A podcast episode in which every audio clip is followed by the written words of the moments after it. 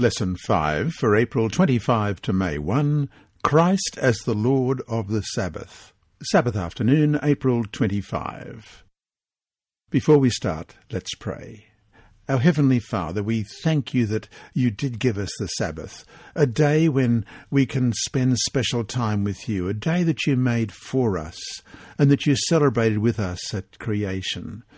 And as we study about Christ as the Lord of the Sabbath this week, we pray that your Holy Spirit will guide us. May your word open to us visions of what you have for us.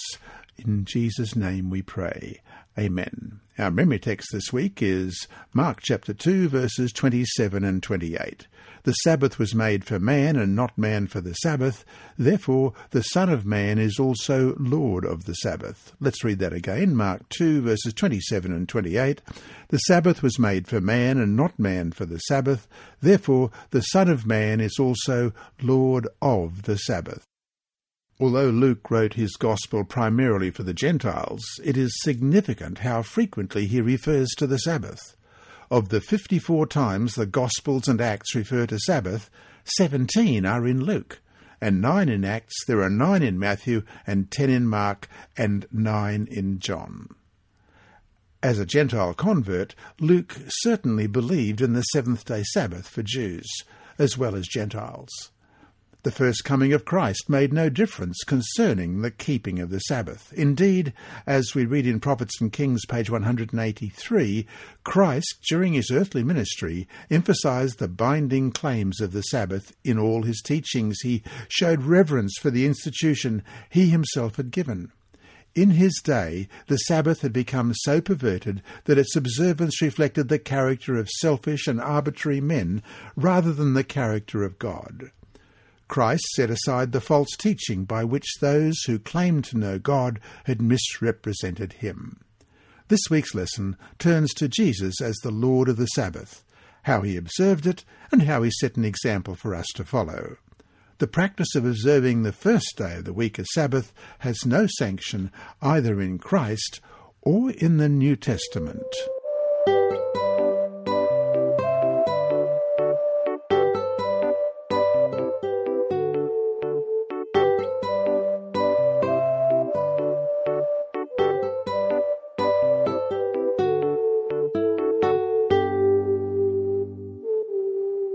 Sunday, April 26, as his custom was. As his custom was, he went into the synagogue on the Sabbath day. Luke 4, verse 16. This is a good Seventh day Adventist text.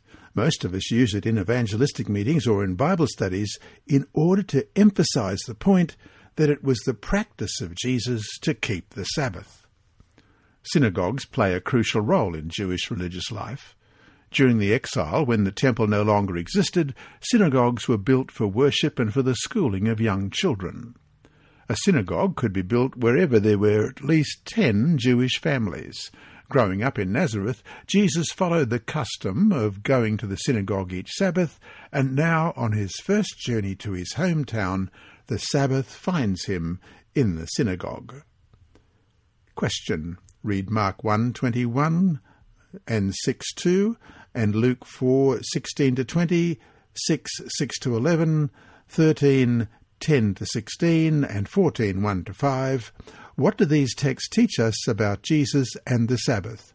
As you read them, ask yourself where, if anywhere, you can find indications that Jesus was either abolishing our obligation to keep the Sabbath or pointing to another day to replace it.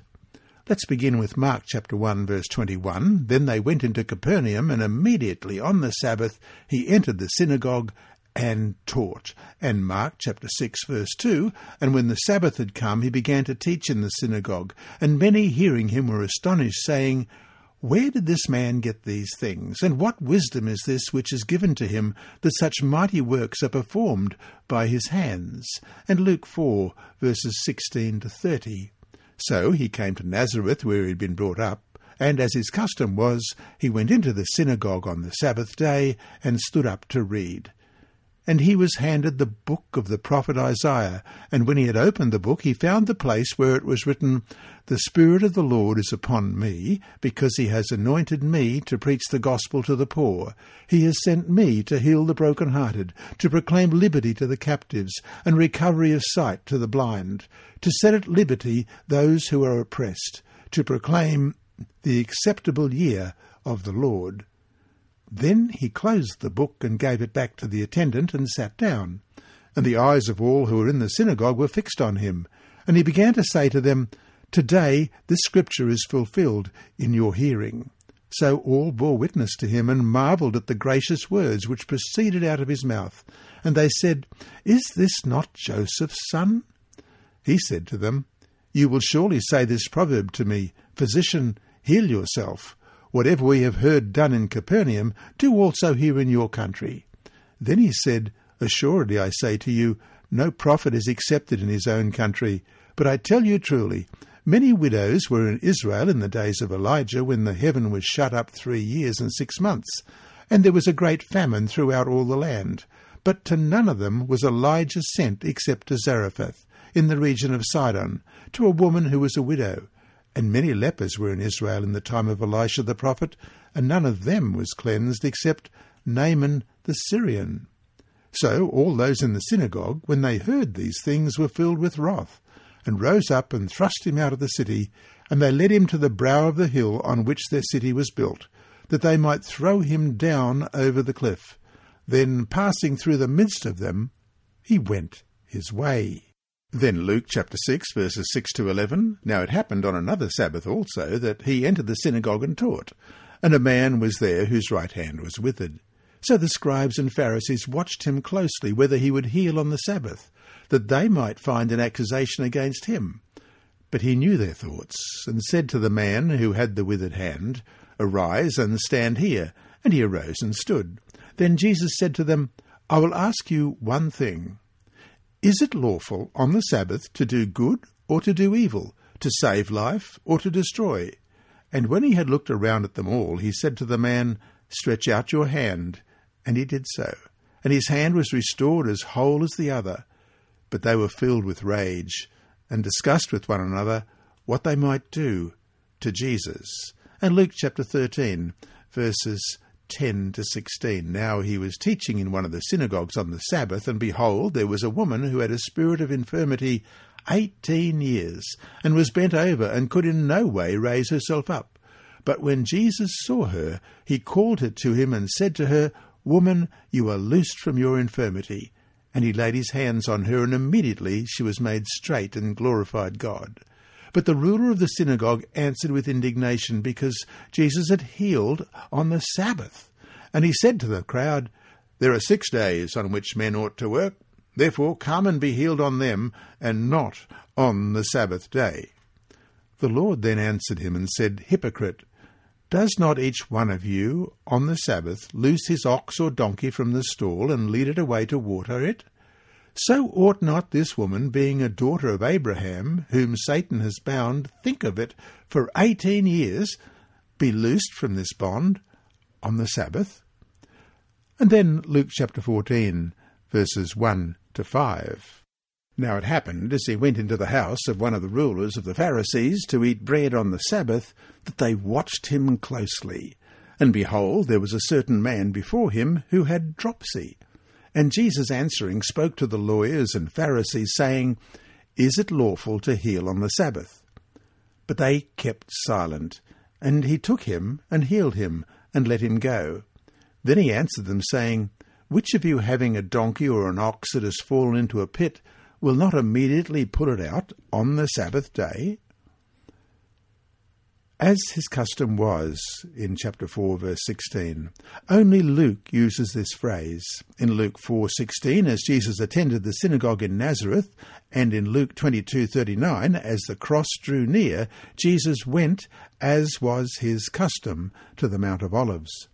Both times the custom had to do with worship and prayer. Why should we make it our custom to go to church on Sabbath as Jesus went to the synagogue on Sabbath. First, God is everywhere.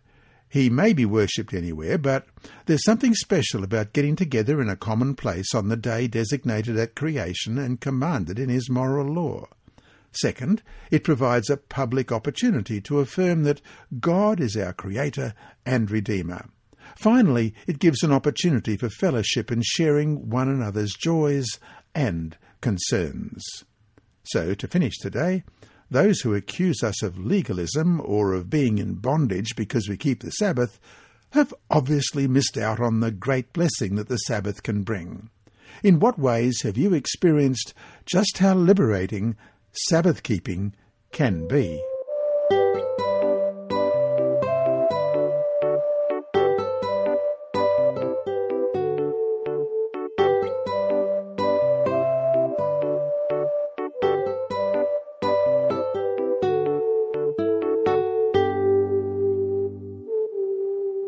Monday, April 27, Sabbath, its message and meaning.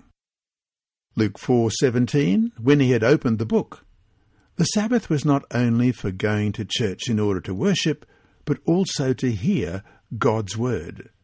A life without his word is not far from the trap of sin.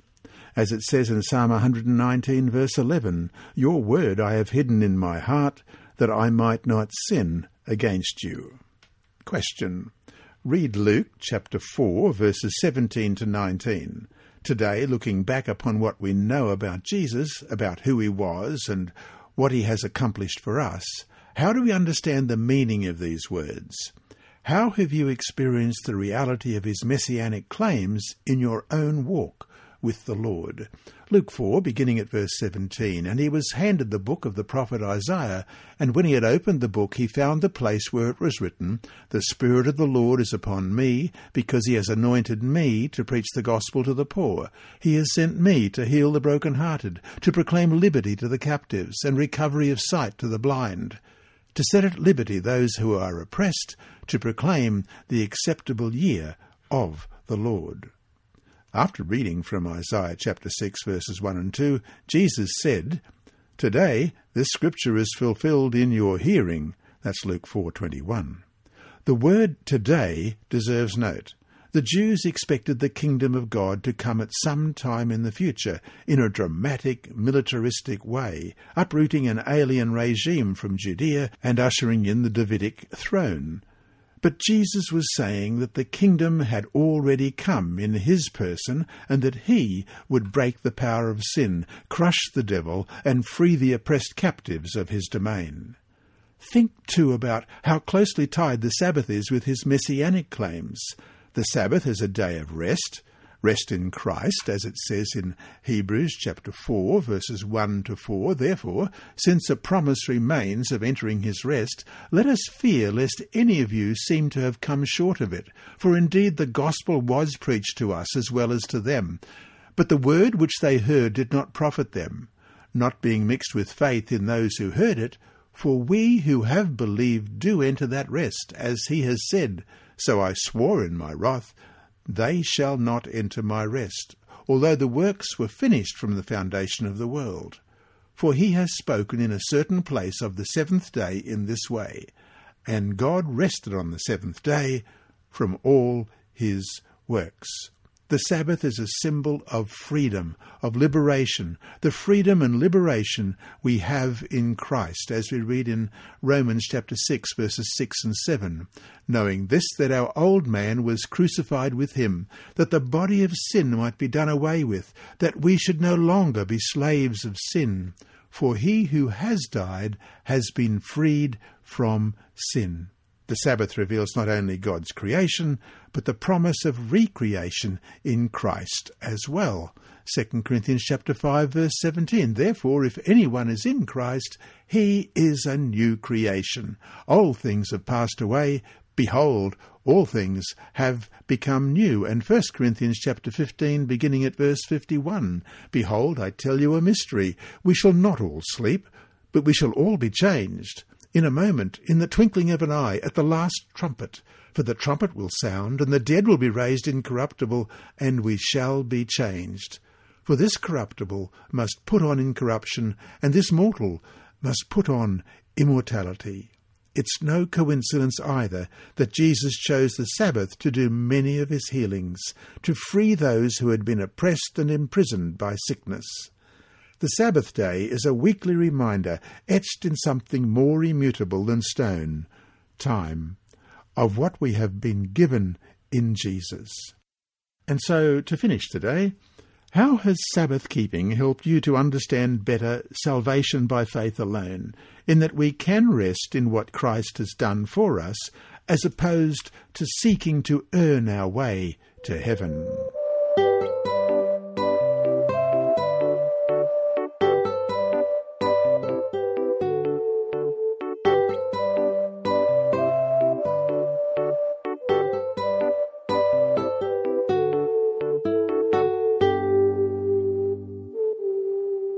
Tuesday, April 28, Sabbath healings at Capernaum. Rejection at Nazareth sent Jesus back to Capernaum, where he had already ministered before. Matthew chapter 4 verse 13, and leaving Nazareth, he came and dwelt in Capernaum, which is by the sea, in the regions of Zebulun and Naphtali. This important city became the base for Jesus' Galilean ministry. In this city was a synagogue, possibly built by a Roman officer. Verse 5 of chapter 7 For he loves our nation and has built us a synagogue. And Jesus, as per his custom, went to the synagogue on the Sabbath day. On this single Sabbath, Jesus' ministry covered a wide range of activities teaching, healing, preaching. Nothing is said as to what Jesus preached, but the reaction of the people was one of astonishment. For his word was with authority, it said in chapter 4, verse 32. His teaching stood in contrast to that of the rabbis. No simple palliatives. Here was preaching with authority, rooted in the Scriptures, delivered with the power of the Holy Spirit, calling sin by its right name, and urging repentance. Question. Read Luke chapter 4, verses 31 to 37. What powerful truths are revealed in these verses about 1. The great controversy, 2. The reality of demons, 3. The purpose of the Sabbath, and 4. The power of God over evil. What else can you find here? Well, we're going to read verses 31 to 37 of Luke chapter 4. Then he went down to Capernaum, a city of Galilee, and was teaching them on the Sabbaths. And they were astonished at his teaching, for his word was with authority. Now in the synagogue there was a man who had a spirit of an unclean demon, and he cried out with a loud voice, saying, Let us alone. What have we to do with you, Jesus of Nazareth? Did you come to destroy us? I know who you are, the Holy One of God. But Jesus rebuked him, saying, Be quiet and come out of him. And when the demon had thrown him in their midst, it came out of him and did not hurt him. Then they were all amazed and spoke among themselves, saying, What a word this is! For with authority and power he commands the unclean spirits, and they come out. And the report about him went out into every place in the surrounding region. In Luke chapter 4, verses 31 to 41, we have the first of many healings on the Sabbath that Luke records. And most of these we've already looked at. In the Nazareth sermon, Jesus announced that it was his mission to relieve, to heal, and to restore those who are broken-hearted and oppressed. Here in Capernaum, on a Sabbath day, when the synagogue was full of worshippers, a demon possessed man confronted Jesus with the confession, Let us alone, you, Jesus of Nazareth. I know who you are, the Holy One of God. The demon, being one of the satanic host and as such supernatural being, was quick to recognize the incarnate Saviour. In this account, the veil between the seen and unseen world has been pulled aside. So, to finish today, think of how openly the great controversy was manifested here. Often it's not that obvious. How, though, are you seeing it played out in your own life? What is your only hope of victory in this battle? Let's read 1 Corinthians chapter 15 verse 2. By which also you are saved, if you hold fast that word which I preached to you, unless you believed in vain.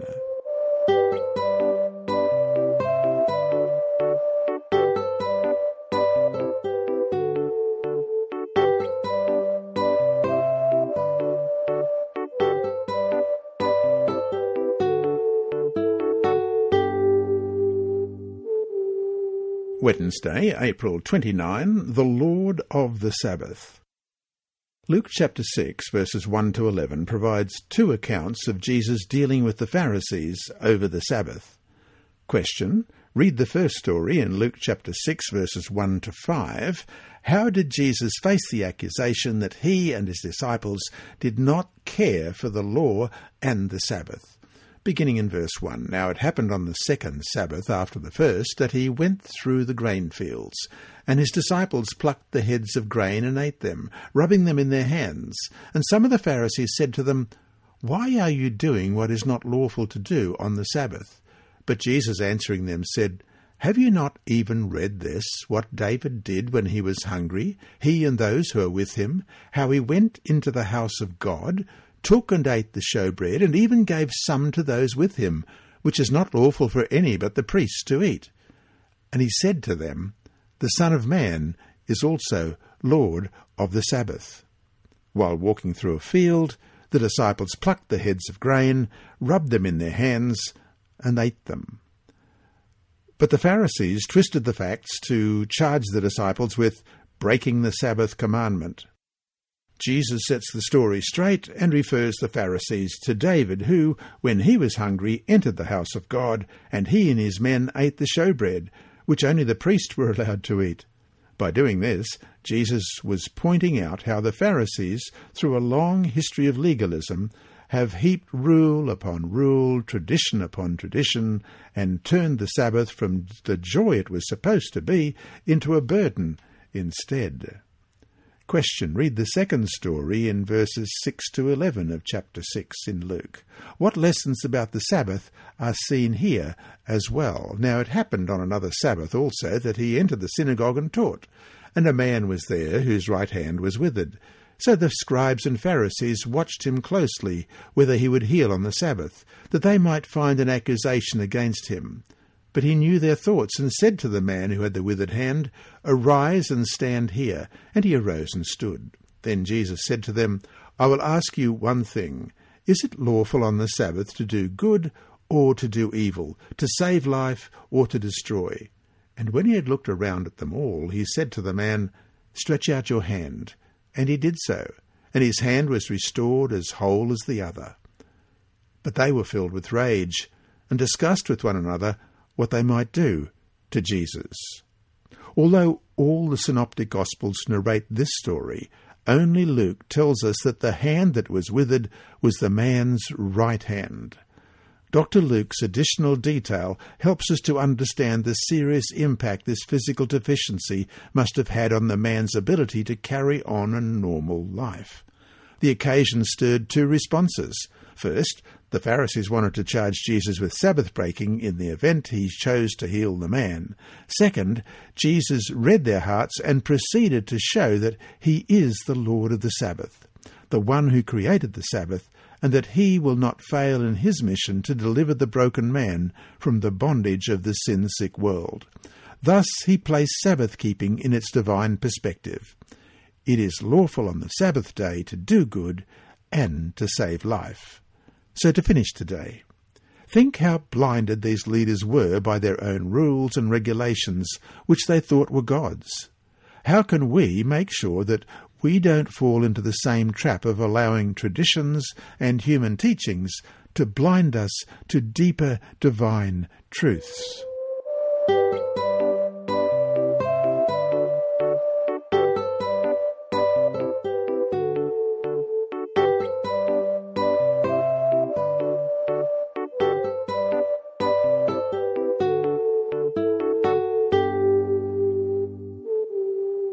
Thursday, April 30. The Sabbath, the sick versus the ox, and the donkey. Of the three synoptic Gospels, only Luke records these two Sabbath healings of Jesus in Luke chapter 13 and 14. The first caused the ruler of the synagogue to be indignant with Jesus, the second put the Pharisees to silence. In either case, the enemies of Jesus were using their misinterpretation of the law to accuse Jesus of breaking the Sabbath. Question. Read Luke chapter 13, verses 10 to 16, and 14, verses 1 to 6. What important truths are revealed here about how easy it is to pervert crucial biblical truths. Luke 13, beginning at verse 10. Now he was teaching in one of the synagogues on the Sabbath, and behold, there was a woman who had a spirit of infirmity eighteen years, and was bent over and could in no way raise herself up. But when Jesus saw her, he called her to him and said to her, Woman, you are loosed from your infirmity.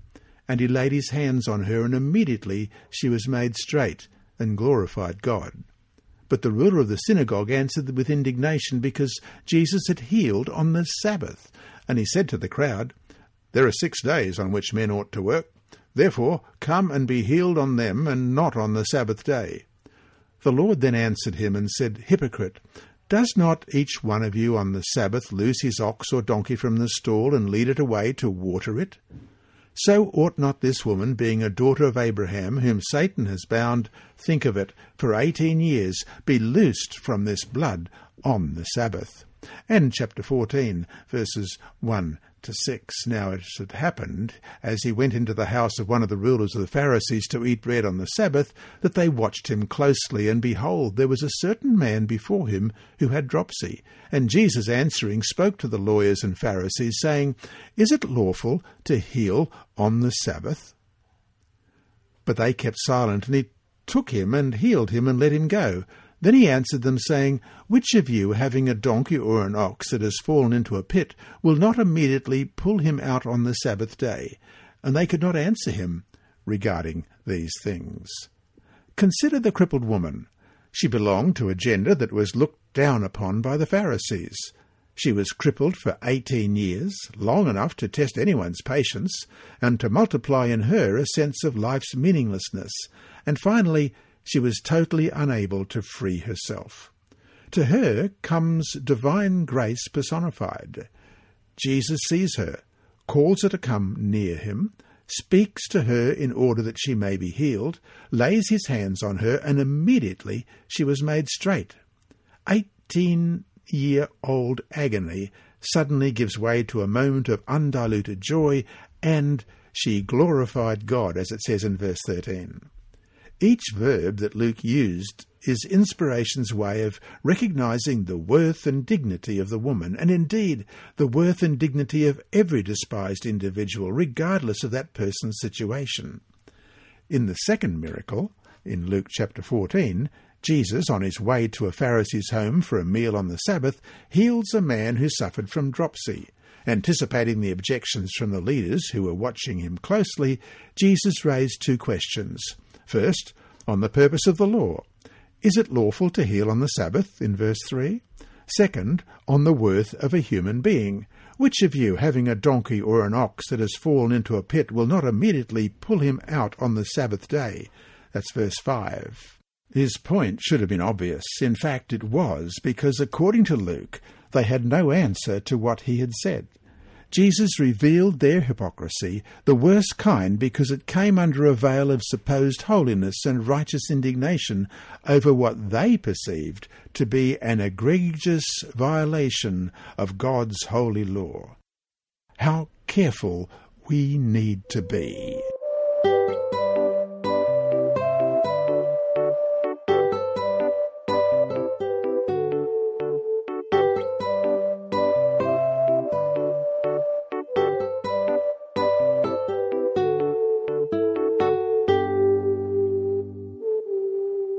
Friday, May 1. From the book Desire of Ages, page 207, we read, God could not for a moment stay his hand, or man would faint and die. And man also has a work to perform on this, the Sabbath day. The necessities of life must be attended to, the sick must be cared for, the wants of the needy must be supplied.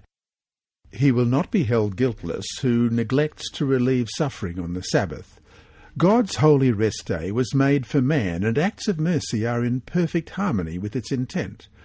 God does not desire his creatures to suffer an hour's pain that may be relieved upon the Sabbath or any other day. And from the same book, page 283, no other institution which was committed to the Jews tended so fully to distinguish them from surrounding nations as did the Sabbath. God designed that its observance should designate them as his worshippers. It was to be a token of their separation from idolatry and their connection with the true God. But, in order to keep the Sabbath holy, men must themselves be holy. Through faith, they must become partakers of the righteousness of Christ. And that brings us to our three discussion questions for this week. One, isn't it amazing just how clear the Bible is about Jesus and the Sabbath? And yet, millions of churchgoers around the world still insist that the seventh day Sabbath is no longer binding, or that it doesn't matter, or that keeping it is tantamount to legalism. What should this tell us about why unwavering fealty and obedience to the Word of God is so important? On something as foundational as God's holy law, the masses are so deceived. What crucial warning does Jesus give us in Mark 13, verse 22?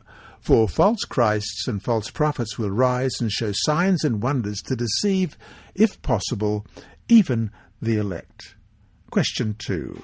Look at how Satan has worked so hard to destroy the Sabbath. Either he used the leaders in Israel to turn it into a heavy burden, all but denuding it of so much of what it was supposed to mean and be, or he used and still uses leaders in the church to dismiss it as antiquated, legalistic, or a mere Jewish tradition. What is it about the Sabbath and what it entails that would make it such a target of Satan's enmity? And question three. Jesus is the Lord of the Sabbath, as it says in Luke chapter 6, verse 5. What implications does this statement have for Christians and their attitude toward the Sabbath?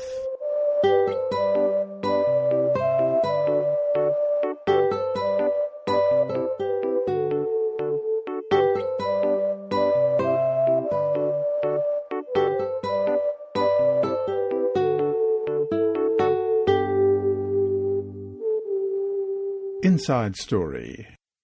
Our mission story this week is titled Guided and Transformed. My father, a Japanese immigrant to Brazil, was a Buddhist. My mother, who was of Japanese descent, was raised a Roman Catholic. Our home was an interesting mixture of Catholicism with Buddhism. When I was fourteen, my father died of tuberculosis. He longed to be healed, and perhaps that was why he didn't reject having a Christian religion in the house. He prayed every day. My father had a small watchmaking business, and after his death I had to take over. It was difficult to accept his death and suddenly become the breadwinner. During that time I started reading the Bible and read a passage that stayed with me. John 14 verse 6. I am the way and the truth and the life. No one comes to the Father except through me. Life was difficult. At the age of 26, I went to Japan to get a better perspective, but things only got worse. I was having terrible back pain and spent much money trying to find relief, but nothing helped. To make matters worse, my three year marriage fell apart. My life lost direction until a Seventh day Adventist, Silvio, began working at the factory where I worked. What caught my attention about this man was his composure and good humour in all circumstances, although every day he suffered from severe pain due to an accident years ago. I knew about pain, so I really admired Silvio. At that time, I was a member of a Japanese spiritualist sect called Mahikari. We believed in two gods, the God of the universe and the God of the earth. Every time I bowed down to these gods, I remembered John 14:6 and wondered where Jesus Christ was. Six months after Silvio started working at the factory, he invited me to his church. We became good friends, and during our lunch hour, Silvio told me about Jesus and how he could change my life. But it was because of Silvio's personal testimony that I wanted to know about the Seventh day Adventist Church.